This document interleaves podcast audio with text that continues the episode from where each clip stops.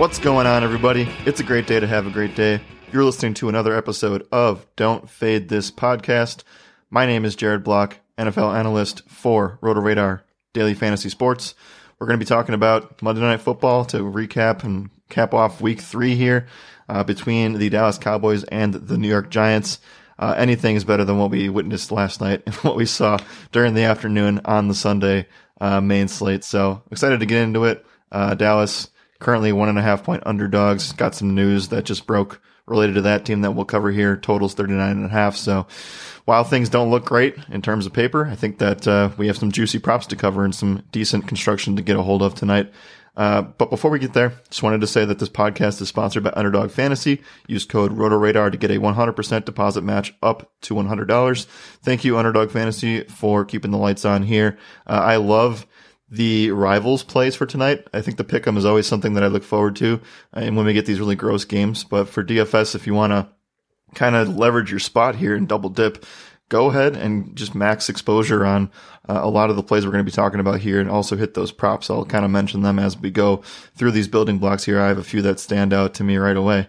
Uh, so use code RotoRadar to get a 100% deposit match up to $100.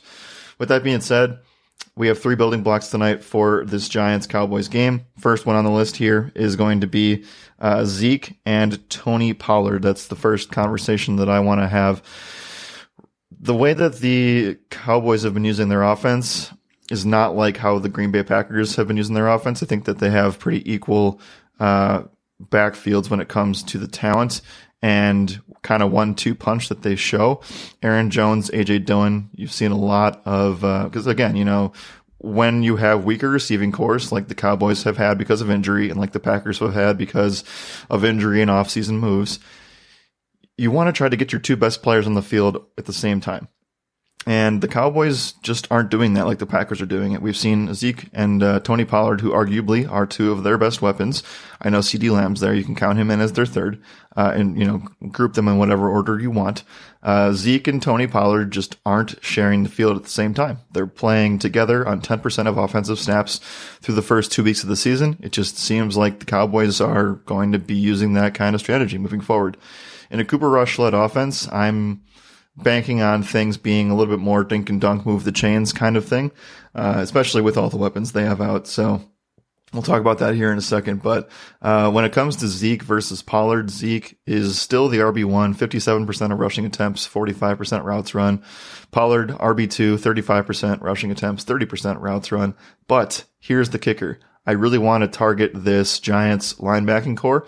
Uh, they've done horrific in, they've done okay in terms of stopping opposing rushing attacks, but they've been horrible in uh, allowing the backfield to actually do something in the passing game here. Uh, Pollard's passing game usage, 32% target share on 30% of the offensive snaps he's running routes on. That's really, really nice usage for that kind of role. Giants, like I said, uh, one of the worst linebacking corps in coverage uh, allowing an astounding 12 plus yards per reception so far this season. So Tony Pollard's one of the best bets on the slate in terms of his prop, which is 20 and a half. I just want to make sure I get this right uh, on underdog. It is, yep, 20 and a half receiving yards for Tony Pollard on underdog fantasy. That is, in my opinion, pretty close to a free square. So while he might not be in my lineups for FanDuel single game, DraftKings, I'm looking for him as a leverage piece potentially at a cheaper price tag. So I think Tony Pollard could have a monster game here. And this Giants receiving corps is something I'm going to attack. Or sorry, the Giants linebacking corps in the uh, passing game is something I'm going to attack for the majority of the season. Second building block, we have this spot for CeeDee Lamb who is going to go up against a New York Giants secondary that, you know, fairly respectable here, but uh, they just don't have any other choices. We just found out that Michael Gallup, although practicing all week, has just been ruled out for tonight's game. They're already down Dak Prescott, James Washington, uh, Dalton Schultz went down last week, and obviously Tyron Smith's out for the season. So a Cooper Rush led offense has to rely on CeeDee Lamb to be that wide receiver one, even though he might not be uh, entirely ready for it. He's going to have 30% target share this evening uh, and 50 plus percent of the air yards as well. Those are the season numbers that he's coming into through week three. I think he's a must play on DraftKings and is overall one of the best plays on the slate. There's only going to be a few captain options today. CeeDee Lamb is definitely one of them. Uh, and you have to pay up for him. It's going to be worth it though in this slate where we don't have much to pay up for. Uh, other receivers, Noah Brown, Simi Fehoko, KaVontae Turpin, Jalen Tolbert might make his debut today. All those guys are, I don't know. It's pretty, pretty much like touchdown or bust GPP options in my opinion. So I'm going to have 100% exposure to CeeDee Lamb, and I think you should as well. Now, the third building block here, Barkley and Daniel Jones. So I'm going to go ahead and say it might not be contrarian, but what we can do here is it's more of like a, you know, you know, somebody's like 60% owned on showdown slates and uh, maybe like 60% owned on FanDuel single game slates.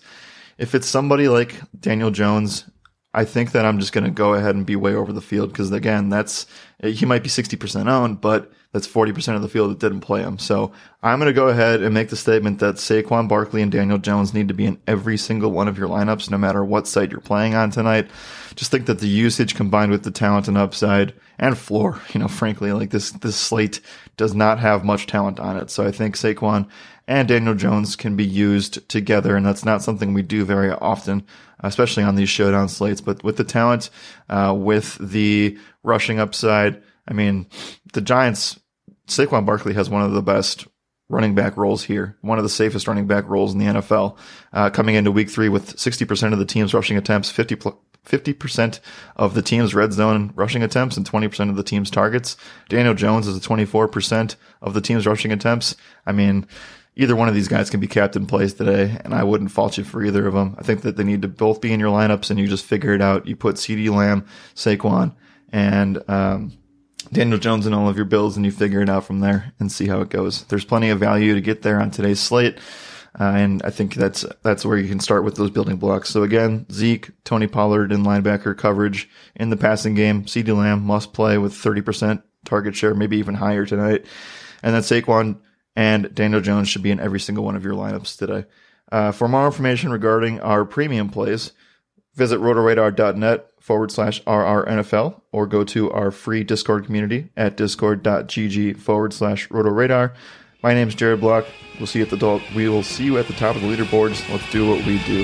Have a great day, everyone.